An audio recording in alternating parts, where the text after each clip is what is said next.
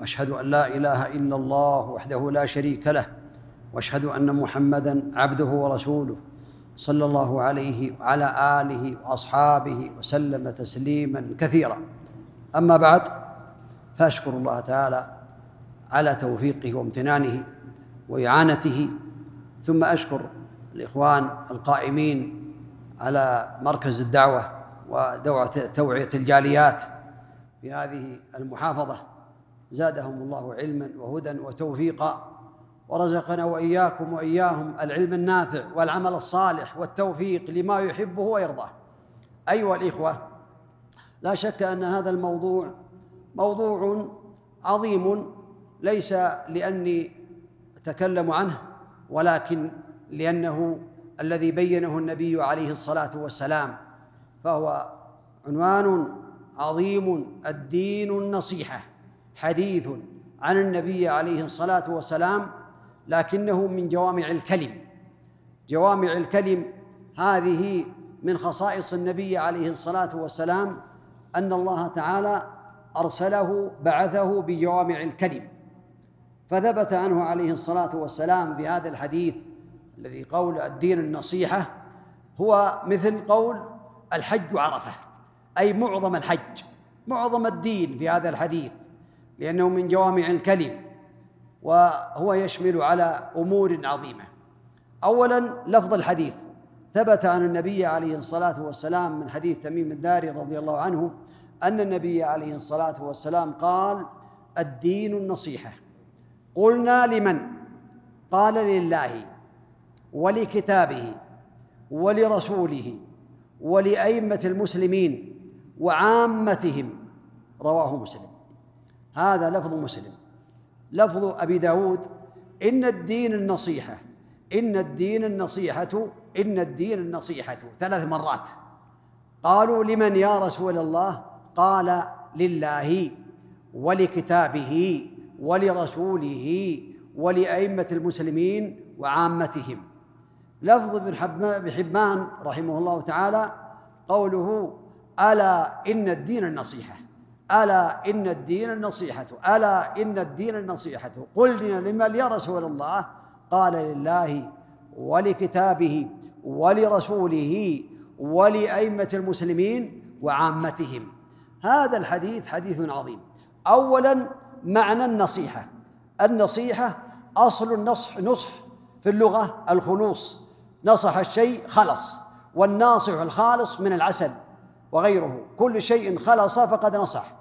ولهذا قال الإمام ابن كثير رحمه الله تعالى النصيحة كلمة آه، يعبر بها عن جملة هي إرادة الخير للمنصوح له. وليس يمكن أن يعبر هذا المعنى بكلمة واحدة تجمع معناها غيرها. الدين النصيحة ماخوذ من النصح. قال نصحت العسل إذا صفيته من الشمع. شبه تخليص العسل بهذا.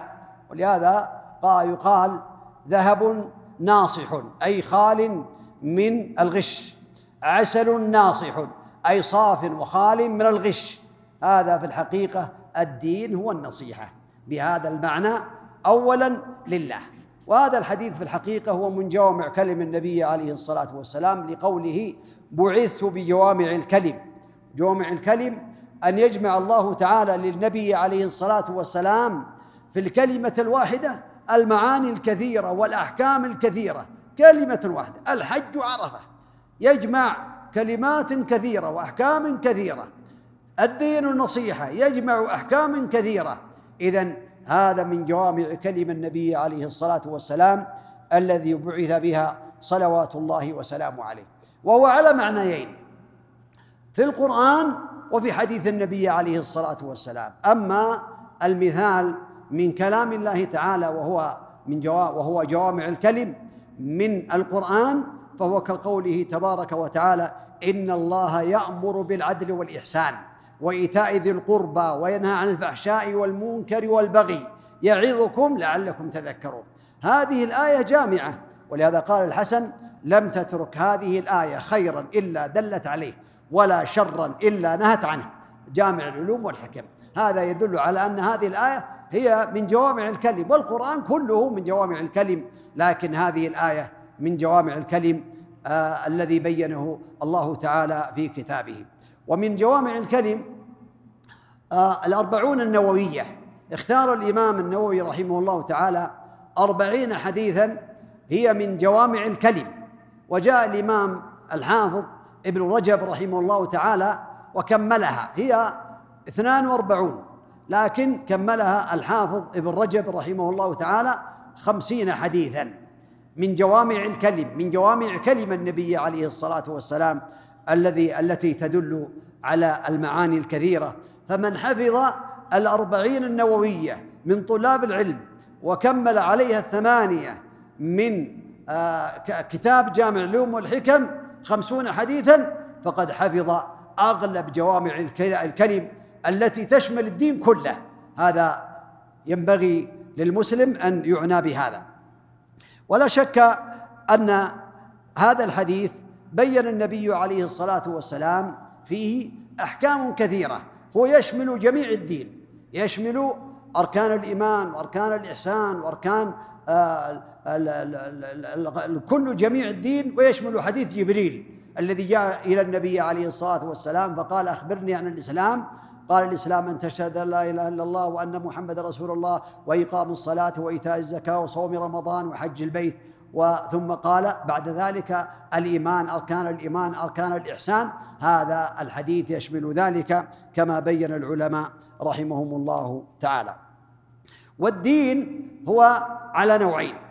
دين الذي هو العمل والدين الذي هو الجزاء. الدين النصيحة.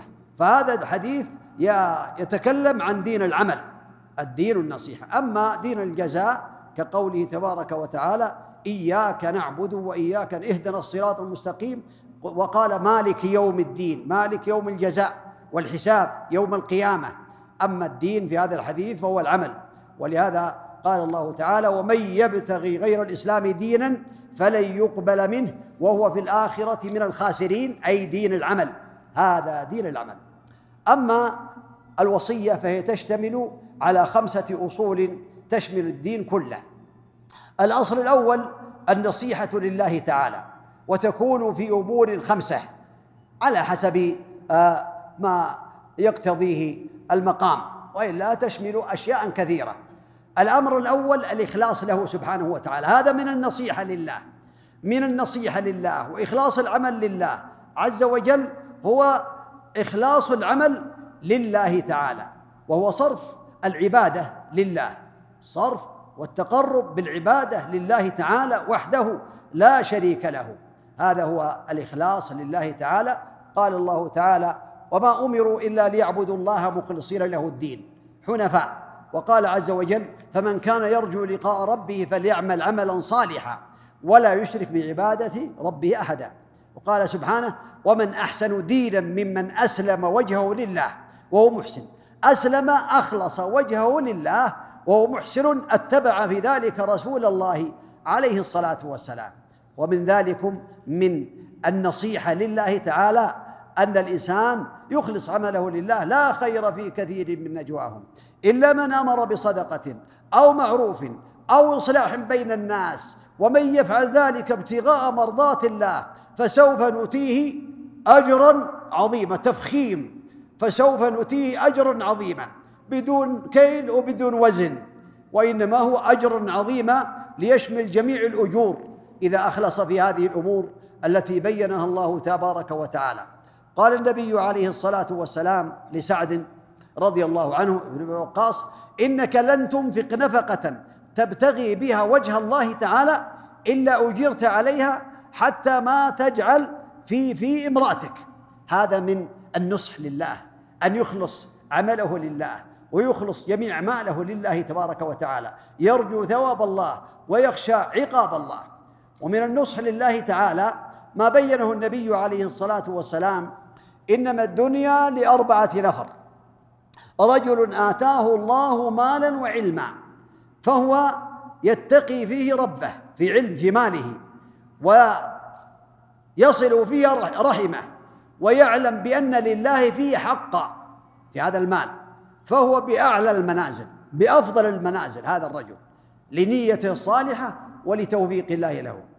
ورجل آتاه الله علما ولم يؤتيه مالا فهو صادق النية صادق الإخلاص يخلص مع الله ناصح لله يقول لو أن لي مثل مال فلان لعملت مثل عمله فهما في الأجر سواء. من يحجر على الله؟ يعطيه سبحانه وتعالى ما نوى لصدقه مع الله تعالى.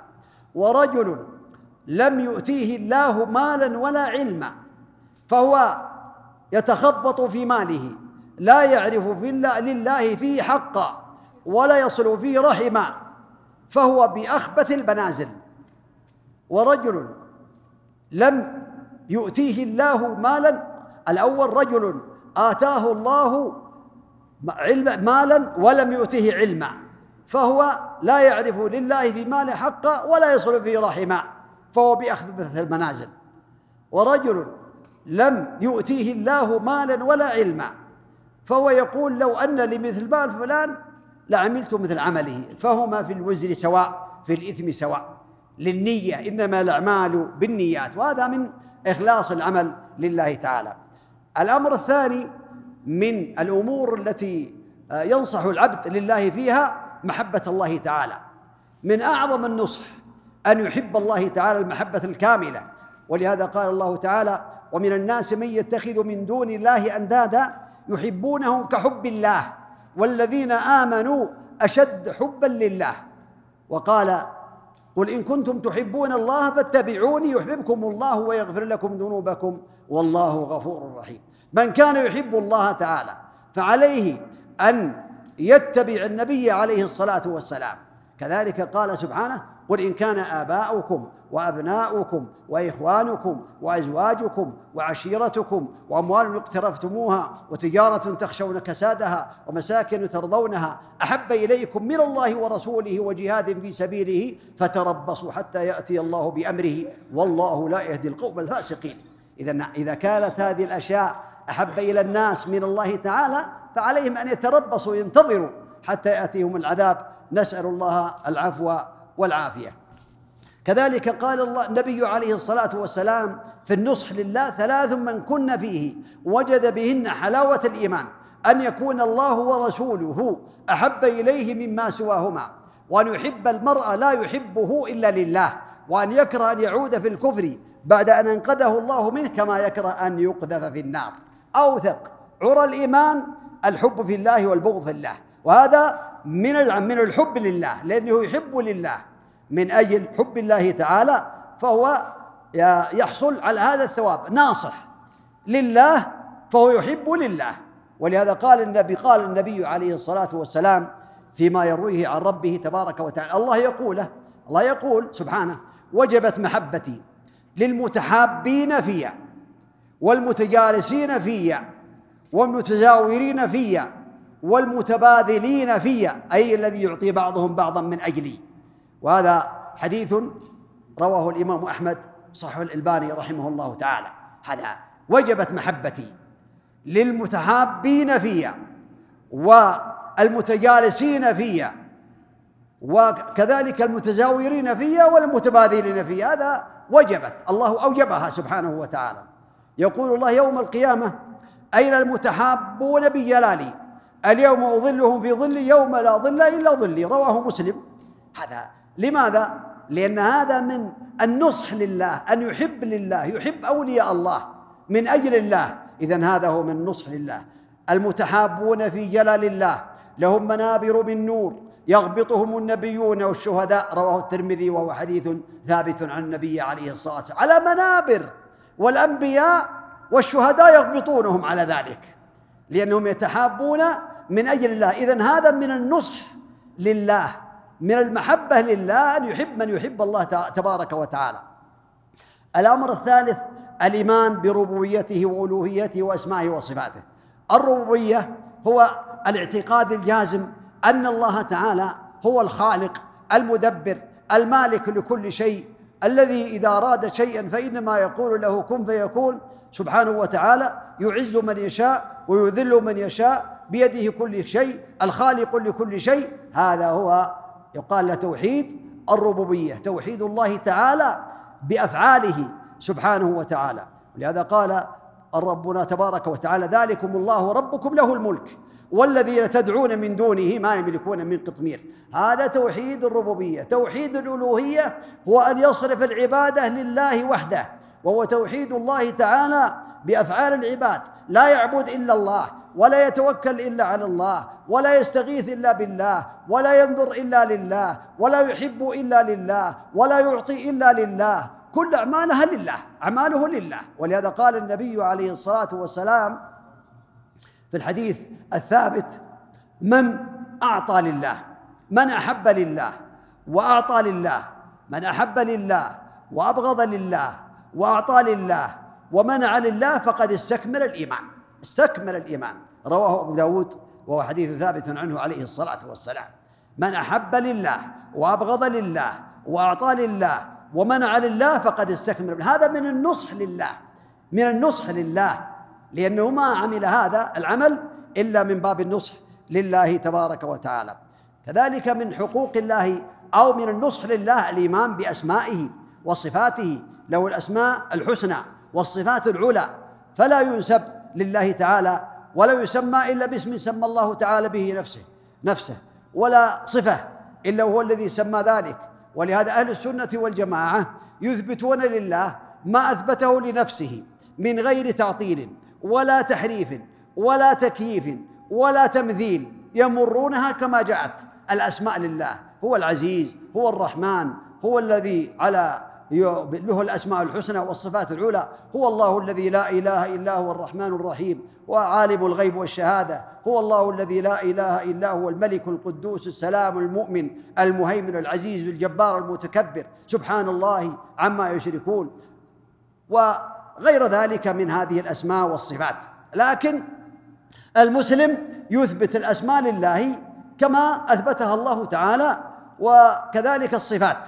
له سمع لا كأسماعنا له بصر لا كأبصارنا له يدان لا كأيدينا له وجه لا كوجوهنا بل تليق بجلاله سبحانه وتعالى. نثبتها على ما يريد نثبتها والذي يجمع هذا كله ما قاله الإمام مالك رحمه الله تعالى لمن سأله كيف الاستواء فأطرق وغضب ثم قال الاستواء معلوم والكيف مجهول والإيمان به واجب أي بالاستواء والسؤال عنه بدعة السؤال عن الكيفية. إذا لماذا هذه الكيفية؟ لأن الله لم يخبرنا بها. الله تعالى لصفاته كيفية لكن ما أخبرنا بها. ليس في ذلك لحكمة الله تعالى ما أخبرنا بها. ولو لو كان لنا فيها فائدة لأخبرنا. إذا الكيفية مجهولة. ولا هي الكيف مجهول. والإيمان به واجب السؤال عن البدعة. ولهذا طبق هذه القاعدة على جميع الأسماء والصفات. له يدان اليدان معلومتان. والإيمان بهما واجب والكيف مجهول. والسؤال عن الكيف بدعة. وهكذا الوجه هو معلوم بالأدلة. والكيف مجهول. والإيمان به واجب. والسؤال عن الكيف بدعة. وهكذا جميع الصفات هو له الأسماء الحسنى والصفات العلى سبحانه وتعالى. هذا من الأمور التي ينبغي للمسلم أن آه، يعنى بها. الأمر الرابع اتباع أو إتباع محبة الله تعالى بالقيام بالواجبات التي أوجب الله تعالى على عباده. يجب على الإنسان أن يقوم بما أوجب الله تعالى عليه. من الأعمال التي أوجبها سبحانه وتعالى. فهذا من النصح لله من النصح لله أن يقوم بجميع الواجبات التي أوجب الله عليه. ولا يترك واجبا أوجبه الله تعالى عليه متعمدا وإن فعل ذلك تاب إلى الله.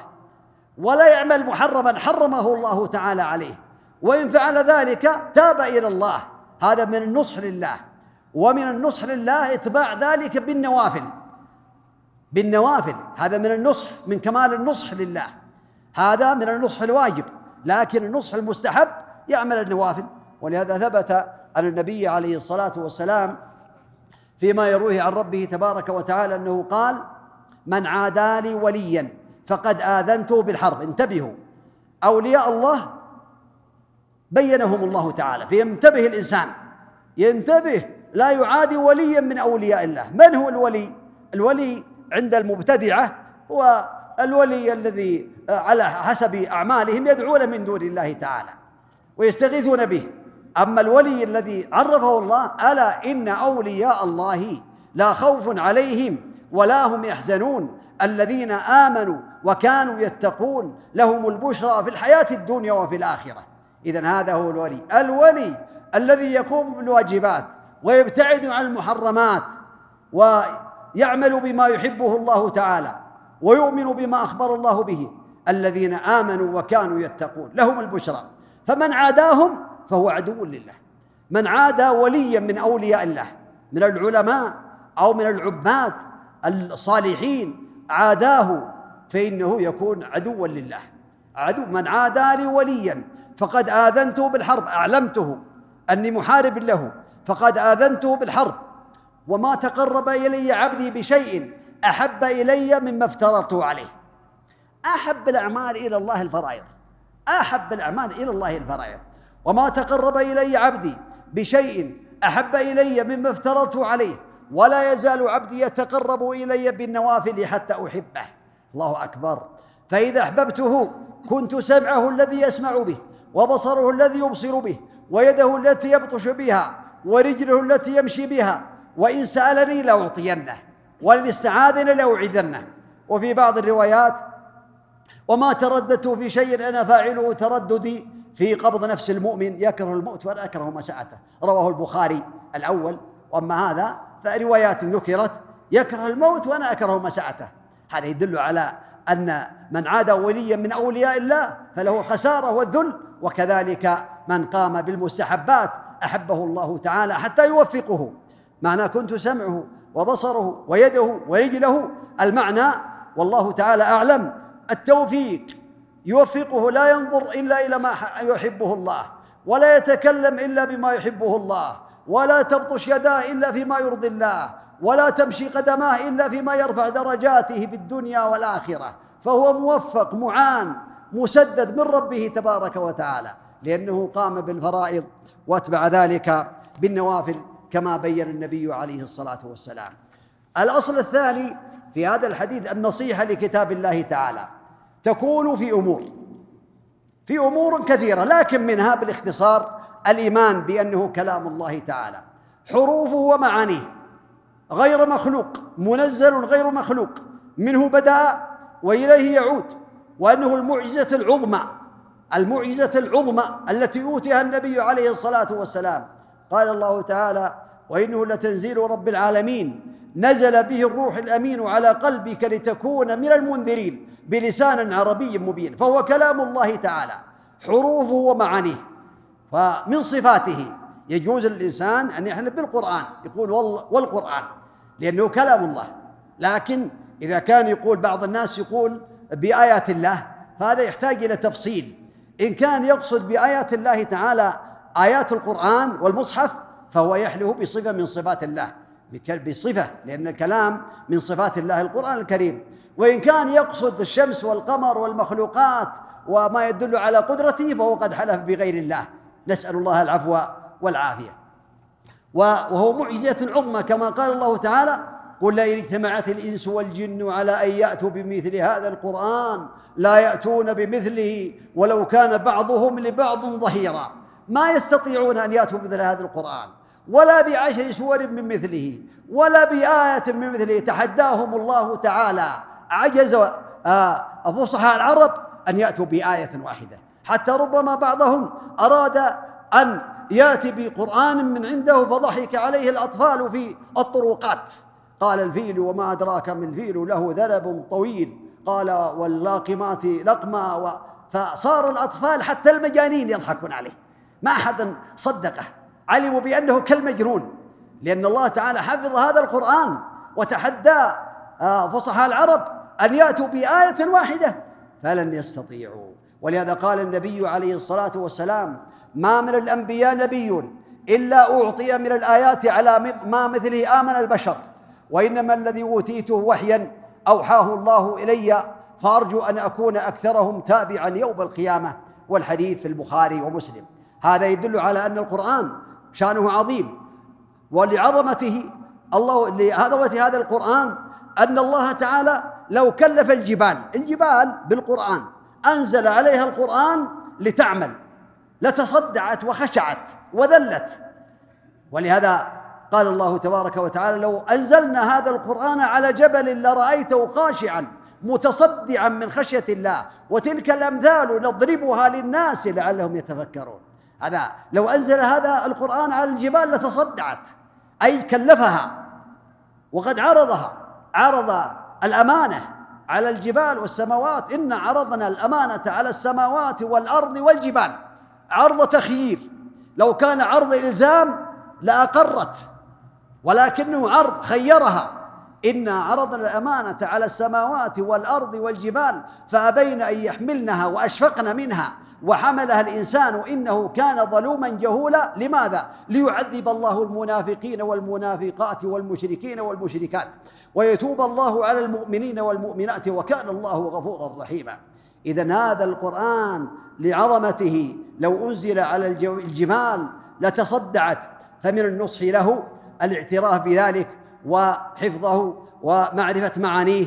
إنما المؤمنون الذين إذا ذكر الله وجلت قلوبهم وإذا تليت عليهم آياته زادتهم إيمانا وعلى ربهم يتوكلون. هذا من النصح للقرآن أن يتدبروا القرآن كذلك من تفهمه وعدم هجره واتلوه حق تلاوته. ولهذا قال الله تعالى أفلا يتدبرون القرآن أم على قلوب أقفالها؟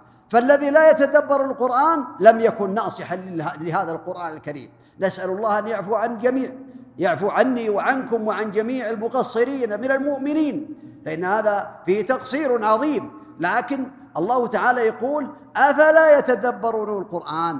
ولو كان من عند غير الله لوجدوا فيه اختلافا كثيرا. إذا الله تعالى أمر بتدبر القرآن. كتاب أنزلناه إليك مبارك ليدبروا آياته وليتذكر أولو الألباب. فالمقصود من القرآن هو العمل والتدبر. ولهذا قال النبي عليه الصلاة والسلام شيبتني هود وأخواتها. شيبتني هود وأخواتها. وجاء في الرواية الأخرى شيبتني هود والواقعة والمرسلات وعما يتساءلون وإذا الشمس كورت. رواه الترمذي. هذا والله أعلم هي أخواتها. هو تفسير لهذا الحديث. شيبت عليه الصلاة والسلام من التدبر لمعانيها ولما فيها من أهوال يوم القيامة فشاب عليه الصلاة والسلام وحصل له الشيب. وكذلك قال عثمان رضي الله هذا كلام في الحقيقة كلام واقع. قال لو طهرت قلوبكم ما شبعتم من كلام ربكم. رواه الإمام أحمد في الزهد. لو طهرت قلوبكم طهرت قلوبكم ما شبعتم من كلام ربكم. كثير من الناس اللي من عصم الله يقرأ القرآن ويمل. وربما جاء مبكرا يوم الجمعة وقرأ ثم أصاب النعاس وأسقط المصحف من يده وهو قد نام سبع ساعات ثمان ساعات. لماذا؟ ما ما يعني القلب فيه شيء. فلا بد من الإنسان يسأل ربه التوفيق والعفو والعافية. قال خباب تقرب إلى الله ما استطعت واعلم أنك لن تتقرب بشيء أحب إليه من كلامه. رواه الحاكم. ما تتقرب إلى الله بشيء من النوافل أحب إليه من كلامه قال عبد الله بن مسعود من أحب القرآن فهو يحب الله ورسوله. رواه الطبراني. هذا شيء عظيم. وأن القرآن ينبغي بل يجب على المسلم أن يكون ناصحا لكتاب الله تعالى. ولا يهجر القرآن. هجر القرآن أنواع. وقال الرسول يا رب إن قومي اتخذوا هذا القرآن مهجورا. ذكر ابن القيم رحمه الله تعالى أن هجر القرآن يكون أنواع. يكون على أنواع. فإذا هجر الإنسان آه، نوعا بنوع من هذه الأنواع يكون هاجرا للقرآن. فالهجر منه هجر سماعه وتلاوته لا يتلوه ولا يسمعه. هذا هجر. وهجر العمل بالقرآن. قد يتلوه بالليل والنهار ولكنه يهجره ولا يعمل به. والوقوف عند حلاله وحرامه. ما يقف عند حلاله ولا عند حرامه. إذا هذا ولو تلاه الليل والنهار يثاب لكنه هجر من نوع من أنواع الهجر عمل به. وهجر التحكيم هجر تحكيم القرآن والتحاكم إليه في أصول الدين وفروعها. لأن الله يقول فإن تنازعتم في شيء فردوه إلى الله والرسول إن كنتم تؤمنون بالله واليوم الآخر. ذلك خير وأحسن تأويلا. فمن رجع إلى حكم غير القرآن فقد هجر القرآن بل يخشى عليه من الردة. إذا تعمد ذلك نسأل الله العفو والعافية. يترك القرآن هذا هجر ولو يحفظ القرآن ولو يتلو القرآن في الليل والنهار لكنه لا يتحاكم إليه ولا يحكمه فيما بينه وبين الناس ولا في أموره. هذا من أنواع الهجر ومن أخطرها. هجر تدبره وتفهمه هجر الاستشفاء به. هذا الخامس. يهجر الاستشفاء به. الناس عندهم أمراض كثيرة وكثير منهم ربما يحفظ بل أكثرهم والحمد لله بل الجملة كل مسلم في الغالب يحفظ الفاتحة. هي الشفاء هي الشافية هي آه، التي بين النبي عليه الصلاة والسلام أنها شافية. قالوا ما يدريك أنها رقية. رجل آه، قرأ بها على رجل لديق من الصحابة قصة معروفة. مروا على بادية عندهم آه، أرادوا أن يضيفوا الصحابة فامتنعوا ولم يعطوهم قراهم ما أكرموهم. فتركوهم فأراد الله تعالى أن يختبرهم فلدغ السيد. سيد القوم أميرهم أو شيخهم كما يقال لدغه لدغ. فصاروا يطلبون منهم الرقية هل منكم من راق قال بعض الصحابة نعم أنا. فجاء وقرأ عليه الفاتحة. يقرأها عليه ويتفل عليه فقام كما كما يقوم كما نشط كأنه نشط من عقال كأنه كان معقولا. قد اشترط عليهم فأعطوه ثلاثين شاة وأسقوهم لبنا فقالوا لا بد أن نسأل النبي عليه الصلاة والسلام عن هذا ثلاثين شاة أمرها شأن عظيم. فجاءوا إلى النبي عليه الصلاة والسلام قالوا وما يدريك أنها رقية. اقسموا واضربوا لي معكم بسهم. أو كما قال النبي عليه الصلاة والسلام. الفاتحة شفاء عظيم. كثير من الناس هاجر يهجرها قال ابن القيم ذكر يقول إني قد أصبت بمرض فبقيت في مكة ولا طبيب فآخذ من ماء زمزم وأقرأ عليه الفاتحة وأكررها واستشفي فشفاني الله تبارك وتعالى. هذا الاستشفاء. اذا لو عمل الإنسان لم يهجر القرآن في الأمور الأخرى لكنه هجر في الاستشفاء هو قد عمل بنوع من أنواع الهجر. نسأل الله جميعا العفو والعافية. الأمر الثالث وجوب العمل بالقرآن. وتحكيمه والتحاكم إليه والعمل بما فيه. كما قال الله تعالى كتاب أنزلناه إليك مبارك ليدبروا آياته وليتذكر أولو الألباب. وقال ومن لم يحكم بما أنزل الله فأولئك هم الكافرون. ومن لم يحكم بما أنزل الله فأولئك هم الظالمون.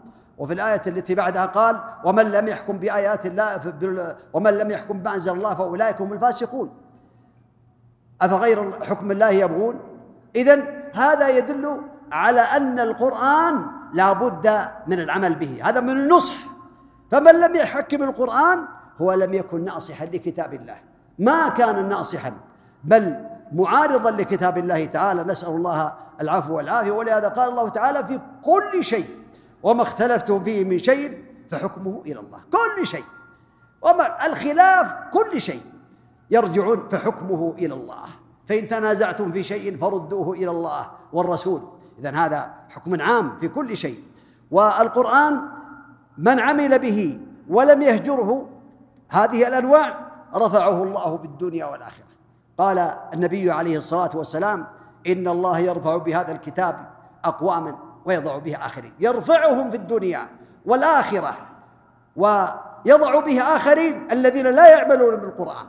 فإذا كان يحفظ القرآن ولا يعمل بالقرآن أو لا يعمل بالقرآن ولو لم يحفظه فهذا هو هو يضعه بالقرآن يكون مهانا ذليلا في الدنيا والآخرة. نسأل الله العفو والعافية. ولهذا قال النبي عليه الصلاة والسلام إن من إجلال الله انتبهوا إن من إجلال الله من تعظيم الله تعالى إكرام ذي الشيبة وحامل القرآن غير الغالي فيه ولا الجافي والسلطان المقسط وذي السلطان المقسط من إجلاء لله تعالى. إكرام ذي الشيبة وحامل القرآن. إذن هذا من الحقيقة هو من النصح للقرآن. إكرام ذي السلطان المقسط قال وقال النبي عليه الصلاة والسلام وهذا حديث حسن إن لله أهلين من الناس أهلين أهلين قيل ومن هم يا رسول الله؟ قال هم أهل الله وخاصته. قيل من هم أهل يا رسول الله؟ ومعنى هذا الحديث. يا رسول الله قال هم أهل القرآن أهل الله وخاصته. ومعنى هم أولياء الله وخاصته أي أولياءه المختصون به سبحانه وتعالى. وليس معنى أهل أنه كالبشر تعالى الله عن ذلك وإنما معنى ذلك أولياء الله تعالى المختص المختصون بولايته أهل القرآن والذين يعملون بالقرآن. الأمر الرابع من النصح للقرآن مدارسته وتلاوته حق تلاوته. ولهذا قال النبي عليه الصلاة والسلام تركت فيكم ما لن تضلوا بعده إن اعتصمتم به كتاب الله. وفي الآخر الحديث الآخر وسنة نبيه عليه الصلاة والسلام. وكذلك قال خيركم من تعلم القرآن وعلمه. فالذي تعلم القرآن ناصح لله ويعلمه يكون ناصح لله. ويقول لا يقعد قوم يذكرون الله تعالى. رواه مسلم. لا يقعد قوم يذكرون الله تعالى إلا حفتهم الملائكة وغشيتهم الرحمة ونزلت عليهم السكينة وذكرهم الله في من عنده. هذه رواية لمسلم. رواية أخرى الأصل قبل ذلك قال ما اجتمع قوم في بيت من بيوت الله وذكر هذه الأمور الأربعة. هذا من النصح لكتاب الله. من النصح لكتاب الله تعالى أن يجتمع الناس على كتاب الله ويتدارسونه بينهم كما بين النبي عليه الصلاة والسلام وكان يدارس القرآن صلوات الله وسلامه عليه مع جبريل في رمضان فكان عليه الصلاة والسلام يعرض القرآن على جبريل في كل رمضان مرة في كل شهر رمضان مرة وفي السنة التي مات فيها عارضه مرتين. مدارسة. هذا من النصح لكتاب الله. فهو عليه الصلاة والسلام من أعظم الناصحين لكتاب الله تعالى. الأصل الثالث النصيحة لرسول الله عليه الصلاة والسلام. تكون في أمور أولا معرفة عليه الصلاة والسلام. من هو؟ محمد بن عبد الله ابن عبد المطلب ابن هاشم وهاشم من قريش وقريش من العرب. والعرب من ذرية إسماعيل عليه الصلاة والسلام نبي بإقرأ وارسل بمدثر وبلده مكة وهاجر للمدينة وبها توفي عليه الصلاة والسلام. لا خير إلا دل أمته عليه ولا شر إلا حذرها عنه عليه الصلاة والسلام. ما من أطاعه من أطاعه دخل الجنة ومن عصاه دخل النار. مات عليه الصلاة والسلام لكن دينه باق إلى يوم القيامة. هذا من المعرفة المختصة. الإيمان به الصادق يؤمن بالله بالرسول عليه الصلاة والسلام وأنه رسول الله حقا وأن الله أرسله إلى الجن والإنس لا نبي بعده صلوات الله وسلامه عليه. فآمنوا بالله ورسوله والنور الذي أنزلنا والله بما تعملون خبير. قال يا أيها الذين آمنوا اتقوا الله وآمنوا برسوله يؤتيكم كفلين من رحمته ويجعل لكم نورا تمشون به ويغفر لكم. والله غفور رحيم. كفلين نصيبين من الأجر والثواب. أمرت أن أقاتل الناس حتى يشهدوا أن لا إله إلا الله ويؤمنوا بي وبما جئت به. هذا من النصح للرسول عليه الصلاة والسلام. الإيمان به وجوب طاعته والحذر من معصيته عليه الصلاة والسلام. يا أيها الذين آمنوا أطيعوا الله وأطيعوا الرسول وأولي الأمر منكم. وقال وما آتاكم الرسول فخذوه وما نهاكم عنه فانتهوا. وقال فليحذر الذين يخالفون عن أمره أن تصيبهم فتنة أو يصيبهم عذاب أليم. قال أنه وقال سبحانه ومن يطع الله ورسوله يدخله جنات تجري من تحتها الأنهار خالدين فيها وذلك الفوز العظيم. ومن يعص الله ورسوله ويتعدى حدوده يدخله نارا خالدا فيها وله عذاب مهين. معصية لله ولرسوله. من أطاعني فقد أطاع الله ومن عصاني فقد عصى الله. قال النبي عليه الصلاة والسلام في حديث قال عليه الصلاة والسلام وجعل الذل والصغار على من خالف أمري. اللهم صل وسلم عليه. الأمر الثالث من النصح للنبي عليه الصلاة والسلام اتباعه واتخاذه قدوة في جميع الأمور والاقتداء به عليه الصلاة والسلام. قل إن كنتم تؤمنون بالله واليوم قل إن كنتم تحبون الله فاتبعوني يحببكم الله ويغفر لكم ذنوبكم. والله غفور رحيم. لقد كان لكم في رسول الله أسوة حسنة لمن كان يرجو الله واليوم الآخر وذكر الله كثيرا. قال ومن رغب عن سنته فليس مني. الأمر الرابع من النصح للنبي عليه الصلاة والسلام محبته أكثر من الأهل والولد والوالد والناس أجمعين عليه الصلاة والسلام. قال عليه الصلاة والسلام لا يؤمن أحدكم حتى أكون أحب إليه من ولده ووالده والناس أجمعين. اللهم صل وسلم عليه. اللهم صل وسلم عليه. هذا قوله عليه. ذاق طعم الإيمان. من رضي بالله ربا وبالإسلام دينا وبمحمد رسولا صلى الله عليه وسلم.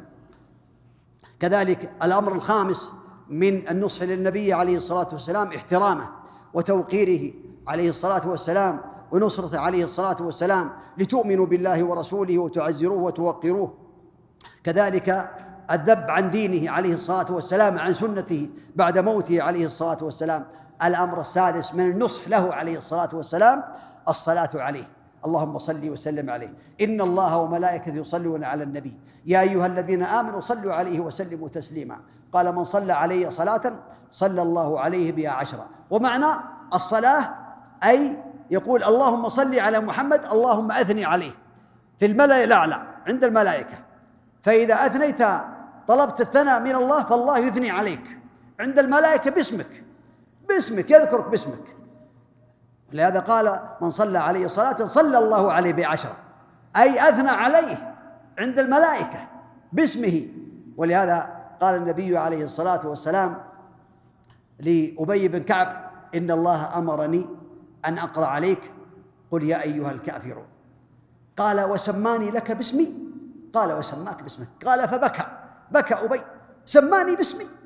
الله أكبر. بكى من الفرح والسرور أن الله ذكر باسمه. يذكرك عشر مرات إذا صليت عليه على نبيه عليه الصلاة والسلام وحبيبه عليه الصلاة والسلام. اللهم صل وسلم عليه. كذلك من قول النبي عليه الصلاة والسلام البخيل من ذكرت عنده فلم يصلي علي. ما من أحد يسلم علي. إلا رد الله علي روحي حتى أرد عليه السلام. إن لله ملائكة سياحين في الأرض يبلغوني عن أمتي السلام. اللهم صل وسلم عليه. تصلي عليه هنا في طريق يبلغ عليه الصلاة والسلام. الملائكة يبلغونه لا يعلم الغيب لكن الملائكة يبلغونه. اللهم صل وسلم عليه. هذا فضل عظيم. أكثر من الصلاة والسلام عليه عليه الصلاة والسلام. وورد أربع فضائل في الصلاة على النبي عليه الصلاة والسلام. من صلى عليه صلاة واحدة صلى الله تعالى عليه عشر صلوات وكتب له عشر حسنات ومحى عنه عشر سيئات ورفع له عشر درجات. هذا ثابت في الحديث مجموع حديث عن النبي عليه الصلاة والسلام. الأمر الثامن إنزاله منزلة عليه الصلاة والسلام. فهو رسول الله حقا وهو سيد الأولين والآخرين عليه الصلاة والسلام. وهو سيد ولد آدم صلوات الله وسلامه عليه لكنه لا يرفع فوق منزلته إلى منزلة الله تبارك وتعالى. ولهذا قال لبعض الناس حينما آه، بدحوه وأطروه قال قولوا بقولكم أو ببعض قولكم. ولكنه قال أنا سيد ولد آدم ولا فخر أي يوم القيامة. عليه الصلاة والسلام. هذا من النصح للنبي عليه الصلاة والسلام. الأصل الرابع النصيحة لأئمة المسلمين من العلماء والأمراء. فأئمة المسلمين نوعان العلماء والأمراء. فأئمة المسلمين على صنفين العلماء الربانيون والأمراء هم الذين ينفذون الشريعة والعلماء يبينون الشريعة. والله تعالى قد مدح العلماء وقال النبي عليه الصلاة والسلام من يريد الله به خيرا يفقهه في الدين أراد الله بالعلماء خيرا. إن العالم ليستغفر له من في السماوات ومن في الأرض حتى الحيتان في الماء. وفضل العالم على العابد كفضل القمر على سائر الكواكب. وإن العلماء ورثة الأنبياء وإن الأنبياء لم يورثوا دينارا ولا درهما إنما ورثوا العلم فمن أخذه أخذ بحظ وافر. رواه ابن حبان وهو حديث ثابت عن النبي عليه الصلاة والسلام. وبين النبي عليه الصلاة والسلام أن قبض العلماء مصيبة عظيمة. مصيبة عظيمة على الناس. إن الله لا يقبض العلم انتزاعا ينتزعه من الناس ولكن يقبضه بقبض العلماء. حتى إذا لم يترك عالما اتخذ الناس رؤوسا جهالا فسئلوا فأفتوا بغير علم فأضلوا وضلوا فأضلوا فضلوا وأضلوا. هذا الحديث ثبت عن النبي عليه الصلاة والسلام في الصحيح. والعلماء قد يكونون على أنواع. كما قال سفيان رحمه الله تعالى كان العلماء قال كانوا يقال العلماء ثلاثة عالم بالله يخشى الله ليس عالم بأمر الله. هذا مثل العامة بعض الناس عامي يحب الله ويحب الرسول عليه الصلاة والسلام ويحب حلقات العلم ويحب كل خير ويحب أهل العلم ويحب الله ورسوله لكنه ما عنده علم. هذا العلماء ثلاثة عالم بالله يخشى الله ليس عالم بأمر الله. هذا ممدوح عالم بالله يخشى الله عالم بأمر الله فهذا هو العامل الكامل العالم الكامل عالم بالله يخشى الله عالم بأمر الله فهذا هو في الحقيقة هو العالم الكامل. العالم الثالث قال عالم بأمر الله ليس عالم بالله لا يخشى الله فهذا هو العامل العالم الفاجر. نسأل الله العفو والعافية. فالعلماء على هذا. وقال سفيان أجهل الناس من ترك ما يعلم وأعلم الناس من عمل بما يعلم وأفضل الناس أخشعهم لله تعالى. قال الله تعالى إنما يخشى الله من عباده إنما يخشى الله من عباده العلماء. فالنصيحة للعلماء تكون بمحبتهم. لأنك إذا لم تحب العلماء لا تستفيد منهم وتكون بالذب عن أعراضهم. وعدم الغيبة لهم وتنفير الناس عنهم. ولهذا قال يذكر عن ابن عساكر أنه قال لحوم العلماء مسمومة وعادة الله في من تقصيهم معلومة فمن أطلق لسانه في أهل العلم بالثلب أبتلاه الله قبل موته بموت القلب. نسأل الله العفو والعافية. كذب بعض الناس في المجالس فلان كذا وفلان كذا وفلان كذا والعلماء والعالم الفلاني هو الحق والثاني هو الباطل. والعلماء ليسوا معصومين. العلماء يؤخذ من قوله يرد إلى النبي عليه الصلاة والسلام. فلا يغتابه ينصح لله تعالى أو لا أما الصنف الثاني من آه، ولاة الأمر فهم الأمراء. ولاة الأمر المنفذون لأحكام شريعة الله. فالعلماء مبينون. وكذلك الأمراء منفذون لشريعة الله تعالى والنصيحة لهم تكون في أمور. الأول اعتقاد إمامتهم يعتقد بأنهم أئمة سواء كان ولوا بالوراثه أو ولوا بالقوة تولوا بالقوة أو غير ذلك ما دام أنه إمام فيعتقد بأنه إمام. ولهذا قال النبي عليه الصلاة والسلام من مات وليس في عنقه بيعة مات ميتة جاهلية. جاهلية. كذلك الإمام العادل بين النبي عليه الصلاة والسلام أنه من السبعة الذين ظلهم في ظله يوم لا ظل إلا ظله. قال ما من عبد يسترعيه الله على رعية يموت يوم يموت وهو غاش لرعيته إلا حرم الله عليه الجنة. فعليه مسؤولية عظيمة فينبغي إعانته. على طاعة الله تبارك وتعالى. الأمر الثاني من النصح لولاة الأمر السمع والطاعة بالمعروف. لأن الله أوجب ذلك. الله أوجب طاعة ولاة الأمر من الأمراء والملوك. أوجب ذلك على العباد. يا أيها الذين آمنوا يا أيها الذين آمنوا أطيعوا الله وأطيعوا الرسول. وأولو الأمر منكم. قال بعض أهل التفسير إنه قال أطيعوا الله وأطيعوا الرسول لا طاعة مطلقة. أعاد واطيعوا الرسول. لكن قال وأولي الامر منكم مقيدة طاعتهم في طاعة الله تعالى. أما إذا أمروا بمعصية فلا سمع ولا طاعة. يا أيها الذين آمنوا أطيعوا الله وأطيعوا الرسول. أولي الأمر منكم فإن تنازعتم في شيء فردوه إلى الله والرسول. الآية. قال النبي عليه الصلاة والسلام من أطاعني فقد أطاع الله ومن عصاني فقد عصى الله ومن أطاع أميري فقد أطاع. فقد أطاعني. ومن عصى أميري فقد عصاني. اللهم صل وسلم عليه. كذلك قال على المرء المسلم السمع والطاعة فيما أحب وكره إلا أن يؤمر بمعصية. فإن أمر بمعصية فلا سمع ولا طاعة. النبي عليه الصلاة والسلام وعظ الصحابة موعظة وجلت منها القلوب وذرفت منها العيون. قالوا يا رسول الله كأنها موعظة مودع فوصنا قال أوصيكم بتقوى الله والسمع والطاعة. وإن تأمر عليكم عبد. فإنه من يعيش منكم فسيرى اختلافا كثيرا. فلا يخرج إذا رأى اختلافا كثيرا. فسيرى اختلافا كثيرا. فعليكم بسنتي وسنة الخلفاء المهديين الراشدين من بعد عضوا عليها بالنواجذ وإياكم ومحدثات الأمور. فأمر النبي عليه الصلاة والسلام بطاعة ولاة الأمر في طاعة الله. كذلك الأمر الثالث من النصح لولاة الأمر الأمر الجهاد موكول إليهم. لا يدعو إنسان للجهاد. يرغب في الجهاد لا بأس. أما يدعو للجهاد ويقول بأن الجهاد ينبغي أن يخرج للجهاد لا. لا يدعو للجهاد إلا ولي الأمر. ولهذا قال النبي عليه الصلاة والسلام حينما قال رجل جاء إليه وقال يستأذنه في الجهاد. يستأذنه في الجهاد. قال أحي والداك؟ قال نعم. قال ففيهما فجاهد. فهو يستأذن النبي وهو ولي أمر المسلمين عليه الصلاة والسلام. وكذلك الإنسان لا يدعو إلى الجهاد للخروج إلا آه، بإذن ولي الأمر وإن الأمر موكول إليه. الأمر الرابع تحريم الخروج عليهم. قال الإمام الطحاوي رحمه الله تعالى ولا نرى الخروج على أئمتنا وولاة أمرنا وإن جاروا ولا ندعو لا ولا ندعو عليهم ولا ننزع يدا من طاعة ونرى طاعتهم من طاعة الله عز وجل. فريضة ما لم يأمروا بمعصية وندعو لهم بالصلاح والمعافاة.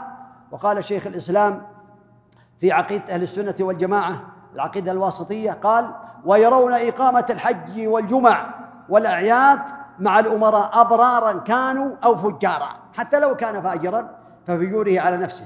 قال النبي عليه الصلاة والسلام من خرج من الطاعة وفارق الجماعة. فمات مات ميتة جاهلية. وقال من خلع يدا من طاعة لقي الله يوم القيامة لا حجة له. ومن مات وليس في عنقه بيعة مات ميتة جاهلية. رواه مسلم. وقال عليه الصلاة والسلام إنه يستعمل عليكم أمراء تعرفون وتنكرون. فمن كره فقد بري ومن أنكر فقد سلم. ولكن من رضي وتابع قالوا يا رسول الله ألا نقاتلهم؟ هذا منهم يعملون هذا قال لا ما صلوا. وفي رواية الأخرى إلا أن تروا كفرا بواحا. عندكم من الله ذي برهان. لو رأيتم كفرا بواحا فحينئذ لا بأس بالخروج إلا أن القدرة لا بد منها. كثير من الناس إذا رأوا ولي أمر قد كفر في بعض البلدان خرجوا عليه وهم ضعفاء لا بد أن يكون هناك قدرة على الخروج وإلا لا يخرج حتى لو كان كافرا. حتى لو كان كافرا في بعض البلدان لا يخرج إذا لم يكن عنده قدرة. فالمسلم عليه أن يعنى ولهذا يذكر الإنسان ينظر ما حولنا من الدول الذين خرجوا على ولاتهم ماذا استفادوا؟ ماذا كسبوا؟ ما هي الفوائد التي استفادوها؟ نثروا الدماء ورملوا النساء وايتموا الأطفال ودمروا المساكن والمساجد وغير ذلك وحصل الفساد في الأرض. بسبب خروجهم لدعوة الإصلاح. فالإنسان ينتبه لأن ولي أمر نعمة من الله تعالى على العباد يحمي أموالهم ويحمي أولادهم وذرياتهم وأعراضهم. وقال عليه الصلاة والسلام في هذا إن إلا قال أنت إلا أن تروا كفرا واحد عندكم من الله ببرهان الأمر الخامس وجوب نصيحتهم والموعظة لهم. لكن ممن مني ومنك لا من العلماء الذين يقابلونهم. والذين يواجهونهم يذكرونهم بالله سرا بينهم وبين أنفسهم. ولهذا بعض الناس يقول العالم الفلاني يرى المنكرات ولا يأمر بالمعروف ولا يخبر ولاة الأمر. هل تريد أن يأتي إليك على المنبر ويقول أيها الناس قد أمرنا ولي الأمر ولكنه عصانا ولم يمتثل؟ لا هو يريد الإخلاص لوجه الله الكريم. ما يريد يخبر الناس. فهم يأمرون ويبلغون ونسأل الله تعالى أن يوفق ولاة الأمور لكل خير ويصرف عنهم كل شر فلا يتهم العلماء بأنهم منافقون أو غير ذلك. وبين النبي عليه الصلاة والسلام هذا حديث عظيم. قال من أكرم سلطان الله تبارك وتعالى في الدنيا أكرمه الله يوم القيامة. ومن أهان سلطان الله تبارك وتعالى في الدنيا أهانه الله يوم القيامة. رواه الترمذي وهو حديث حسنه الألباني ورواه الإمام أحمد رحمه الله تعالى. معنى الإهانة إذا اغتابه يدعو عليه يحاول أن آه، ينفر الناس منه ويحاول أن يأتي بشيء يعيبه. هذا إهانة له هذا يهينه الله يوم القيامة. نسأل الله العافية في الدنيا والآخرة. وإنما إذا كان عنده نصيحة إذا كان ينصح يقابله. ما عنده قدرة يذهب إلى العلماء الربانيين ويقول حصل كذا وحصل كذا لعلكم تقولون لولاة الأمر. الله يحفظهم آه، يغيرون هذا المنكر. جزاكم الله خيرا بالحكمة والموعظة الحسنة. الأمر السابع الدعاء لولاة الأمر المسلمين. هذا من عقيدة السلف الصالح. ولهذا كان الفضيل بن عياض والإمام أحمد وغيرهما يقولون لو كان لنا دعوة مستجابة لصرفناها لولي الأمر لأن بصلاحه يصلح تصلح البلاد والعباد وبصلاحنا ما نصلح أنفسنا. وإنما العباد والبلاد. وقال الإمام البربهاري رحمه الله تعالى إذا رأيت الرجل يدعو على السلطان فاعلم أنه من أهل البدع. وإذا سمعت الرجل يدعو للسلطان فاعلم أنه من أهل السنة إن شاء الله تعالى. الأمر الثامن وجوب لزوم جماعة المسلمين مع إمامهم. وهذا فيه حديث عظيم حديث حذيفة. قال كنت كان الناس يسألون رسول الله صلى الله عليه تأمل هذا الحديث يا أخي تنجو في الدنيا والآخرة إذا عملت به. قال كان الناس يسألون رسول الله صلى الله عليه وسلم عن الخير وكنت أسأله عن الشر مخافة أن يدركني. فقلت يا رسول الله إنا كنا في جاهلية وشر فجاءنا الله بهذا الخير. فهل بعد هذا الخير من شر؟ قال نعم. قال قلت فهل بعد هذا الشر من خير؟ قال نعم وفيه دخن خير فيه دخن قلت وما دخنوه قال قوم يستنون بغير سنتي ويهدون بغير هدي. اللهم تعرف منه وتنكر. اللهم صل وسلم عليه. قلت وهل بعد هذا الخير من شر؟ قال نعم. دعاة على أبواب جهنم من أجابهم إليها قذفوه فيها. قلت اصفهم لنا. قال من جلدتنا ويتكلمون بألسنتنا ويتكلمون بألسنتنا. هذا منهم آه الليبراليين ومنهم العلمانيين ومنهم المفسدين ومنهم المنافقين. يتكلمون بألسنتنا ومن جلدتنا. قال وهل بعد ذلك؟ قال فما تأمرني أن أدركني ذلك؟ قال تلزم جماعة المسلمين وإمامهم. قال قلت فإن لم يكن لهم إمام ولا جماعة. ان انفك الحبل. انفرط الامر ما في شيء لا جماعة ولا امام. قال فاعتزل تلك الفرق كلها ولو أن تعض على أصل شجرة حتى يدركك الموت وأنت على ذلك. رواه البخاري. هذا حديث عظيم ينبغي للمسلم أن يعنى به ويتأمله فإنه حديث أما الأصل الخامس وهو الأخير في النصيحة لعامة المسلمين تكون بأمور. الأول إرشادهم إلى مصالحهم وتعليمهم أمور دينهم ودنياهم وستر عوراتهم ونصرهم على أعدائهم وعدم غشهم وعدم الحسد لهم ويجب لهم ويحب لهم ما يحب نفسه والتفصيل بإيجاز على النحو الأتى الإحسان إلى عامة المسلمين. كما قال النبي عليه الصلاة والسلام من نفس عن مؤمن كربة من كرب الدنيا نفس الله عنه كربة من كرب يوم القيامة. ومن ستر مسلما ستره الله في الدنيا والآخرة. ومن يسر على معسر يسر الله عليه في الدنيا والآخرة.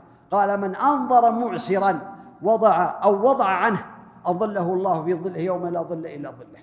أنظر معسرا أي أمهله أو وضع عنه نقص من المال الذي عليه أو وضع كله. فهذا يرفع الله تعالى يجعله الله تعالى في ظله يوم لا ظل قال عليه الصلاة والسلام من ما من مسلم يقرض مسلما قرضا مرتين إلا كان كصدقتها مرة. رواه ابن ماجه. كالصدقة مرة واحدة إن الصدقة لتطفي غضب الرب وتدفع ميتة السوء. وقال عليه الصلاة والسلام والصدقة تطفئ الخطيئة كما يطفئ الماء النار. على من؟ هذا من النصح للمسلمين. قال الأمر الثالث بذل المعروف للمسلمين من أعظم العبادات ومن أعظم النصح للمسلمين. أنا وكافر اليتيم في الجنة كهاتين وأشار بالوسطى والسبابة. الساعي على الأرملة والمسكين كالمجاهد في سبيل الله. أو أحسبه قال كالقائم لا يفطر وكالصائم لا يفطر. هذا من فضل الله. لا يرحم الله من لا يرحم. قال عليه الصلاة والسلام الراحمون يرحمهم الرحمن. الراحمون يرحمهم الرحمن. ارحموا من في الأرض. يرحمكم من في السماء. هذا من النصح للمسلمين. الأمر الرابع يحب لعامة المسلمين ما يحب لنفسه. هذا من النصح لهم. قال النبي عليه الصلاة والسلام لا يؤمن أحدكم حتى يحب لأخيه ما يحب نفسه. والله لو طبق هذا الحديث تطبيقا كاملا ما تجد اثنين عند قاضي ولا عند محكمة ولا عند شرطة. لأنه يحب كيف يحاكم نفسه؟ لا يؤمن أحدكم. وهذا الإيمان الكامل. الإيمان الكامل والحمد لله. وليس معنى ذلك أنه نفي الإيمان وإنما الإيمان الكامل أن يحب لأخيه ما يحب لنفسه كما قال النبي عليه الصلاة والسلام. قال النبي عليه الصلاة والسلام في ذلك ألا أخبركم بالمؤمن من أمنه الناس على أموالهم وأنفسهم والمسلم من سلم المسلمون من لسانه ويده والمجاهد من جاهد نفسه في طاعة الله والمهاجر ومن هجر الخطايا والذنوب وقال عمار رضي الله عنه ثلاث من جمعهن فقد جمع الإيمان. الإنصاف من نفسك وبذل السلام للعالم والإنفاق من الأكثر الأمر الخامس التعاون مع المسلمين على البر والتقوى وتعاونوا على البر والتقوى ولا تعاونوا على الإثم والعدوان. وهذا من نصح للمسلمين. المؤمن للمؤمن كالبنيان يشد بعضه بعضا. مثل المؤمنين في توادهم وتراحمهم وتعاطفهم كمثل الجسد إذا اشتكى منه عضو تداعى له سائر الجسد بالسهر والحمى. تكاتف تعاون. وعن جرير بن عبد الله رضي الله عنه قال بايعت رسول الله صلى الله عليه وسلم على إقام الصلاة وإيتاء الزكاة والنصح لكل مسلم رواه مسلم. الأمر السادس تحريم آه، التحاسد والتشاحن والتباغض والتهاجر. ولهذا قال النبي عليه الصلاة والسلام لا تحاسدوا ولا تناجشوا. تناجشوا يعني آه، يزيد في السلعة وهو لا يريد شراءها وإنما يريد يضر البائع أو ينفع المشتري.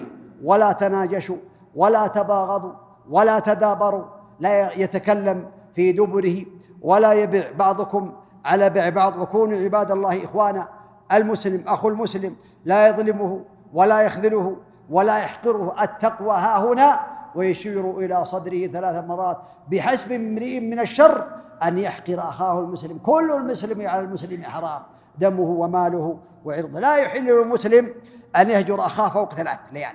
يلتقيان فيعرض هذا ويعرض هذا وخيرهم الذي يبدأ بالسلام. هذا حرام. على المسلم أن يهجر أخاه فوق ثلاثة أيام. ما يجوز له أصلا. ثلاثة أيام يعطى ثلاثة أيام. لا بأس. أما بعد الثلاثة فيوقف عمله يكون عمله موقوف. ولهذا قال تفتح أبواب الجنة يوم الاثنين والخميس فيغفر الله تعالى لكل مسلم لا يشرك بالله شيئا إلا رجلين كان بين كانت بينهما شحناء. فيقول الله أنظروا هذين حتى يصطلحا عمله موقوف حتى يصطلحا. انتبه لا تهجر أخاك يا عبد الله بل عليك أن تحسن إليه. ومن النصيحة عامة المسلمين القيام بحقوقهم. هذا من النصيحة. إذا لقيته فسلم عليه وإذا دعاك فأجبه وإذا استنصحك فانصح له وإذا دعاك فحمد الله وإذا دعاك فأجبه وإذا عطس فحمد الله فشمته وإذا مرض فعده عده وإذا مات فاتبع جنازته. انصر أخاك ظالما أو مظلوما. قال يا رسول الله هذا نصرته مظلوما فكيف أنصره ظالما؟ قال تأخذ على يديه وتحجزه عن الظلم فذلك نصره أو كما قال النبي عليه الصلاة والسلام. قال إن الله يحب العطاس ويكره التثاؤب فإذا عطس أحدكم وحمد الله كان حقا اسمع حقا على كل مسلم أن يقول يرحمك الله. بعض الناس يعطس ويقول الحمد لله وينظرون إليه كان حقا أي كان واجبا. هذا أمر عظيم. كذلك الأمر الثامن إفشاء السلام. يا أيها الناس أفشوا السلام. وأطعموا الطعام وصلوا وصلوا بالليل والناس نيام تدخلوا الجنة بسلام. قال لا تدخلون الجنة لا تدخلون الجنة حتى تؤمنوا. هكذا رواه مسلم. لا تدخلون لا تدخلون الجنة حتى تؤمنوا ولا تؤمنوا حتى تحابوا. أولا أدلكم على شيء إذا فعلتموه تحاببتم أفشوا السلام بينكم. إذا كان بينك وبين بعض الناس شحناء مرات عليه السلام عليكم ورحمة الله. عليكم السلام ورحمة الله. مرة أخرى السلام عليكم. عليكم السلام ورحمة الله. المرة الثالثة يقول عليكم السلام ورحمة الله وبركاته. السلام كما بين النبي عليه الصلاة والسلام وقال ما من مسلمين انتبه ما من مسلمين يلتقيان. فيتصافحان المصافحة. إلا غفر الله لهما قبل أن يتفرقا. وقال في الحديث آخر يقول إذا التقى المسلمان إذا تصافح المسلمان تحاتت ذنوبهما كما تحت الشجرة ورقها ورقها. هذا أمر عظيم. قرئ هذا الحديث على سماحة شيخنا وأنا أسمع. رحمه الله تعالى وقال درس إسناده فقال بأنه حديث ثابت عن النبي عليه الصلاة والسلام فصار الطلاب تلاميذ الشيخ يسلم بعضهم على بعض مصافحة. إذا لقيت أخاك صافح. واحتسب أن الله ينزل خطاياك كما تحط الشجرة اليابسة ورقها. هذا من فضل الله تعالى على عباده. كذلك الأمر آه الآخر عيادة المرضى. عيادة المرضى. ما من مسلم يعود مسلما غدوة إلا صلى عليه سبعون ألف ملك. سبعون ألف ملك يصلون عليه. إيش معنى صلاة الملائكة؟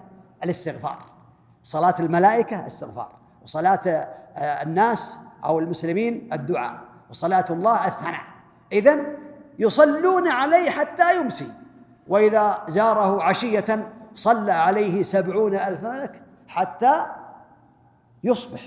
وكان له خريف في الجنة بستان في الجنة. وقال النبي عليه الصلاة والسلام عايد المريض في خرفة الجنة حتى يرجع. خرفة يمشي في خرفة الجنة عند الله تعالى. رواه مسلم.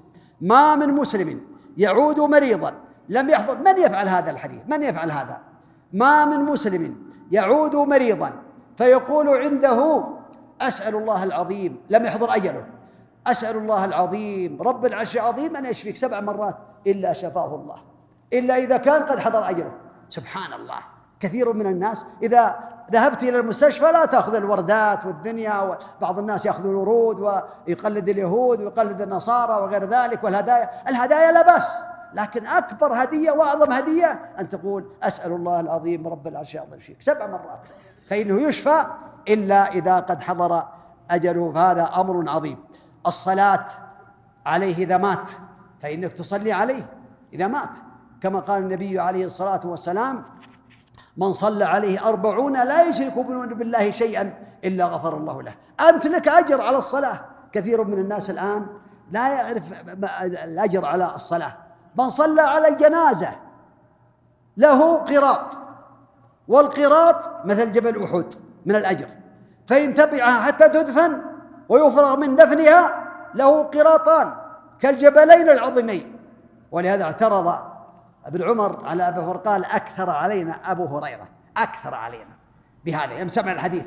فساقه له وشهد له من شهد فقال صار يأخذ من الحصى ويضرب الأرض يقول لقد فرطنا في قراريط كثيرة لقد فرطنا في قراريط كثيرة. تصلي على الجنازة مثل الجبل العظيم من الحسنات تذهب معها إلى المقبرة وتنتظر حتى تدفن جبل آخر. محروم كثير من الناس. أسأل الله تعالى باسمائه الحسنى وصفات العلى أن يجعلني وإياكم من الذين يستمعون القول فيتبعون أحسنه. ولا ننسى حق الجار. حق الجار من أعظم النصح للمسلمين. كما قال النبي عليه الصلاة والسلام لقد آه، أوصاني بجبريل بالجار حتى ظننت أنه سيورثه. قال من كان يؤمن باليوم بالله واليوم الآخر فليكرم جاره. أسأل الله تعالى بأسماء الحسنى وصفات العلى أن يرزقني وإياكم العلم النافع والعمل الصالح والتوفيق وأن يجعلنا من الذين يستمعون القول فيتبعون أحسنه. إنه لذلك والقادر عليه. وجزاكم الله خيرا. وصلى الله وسلم وبارك على نبينا محمد وعلى آله وأصحابه أجمعين.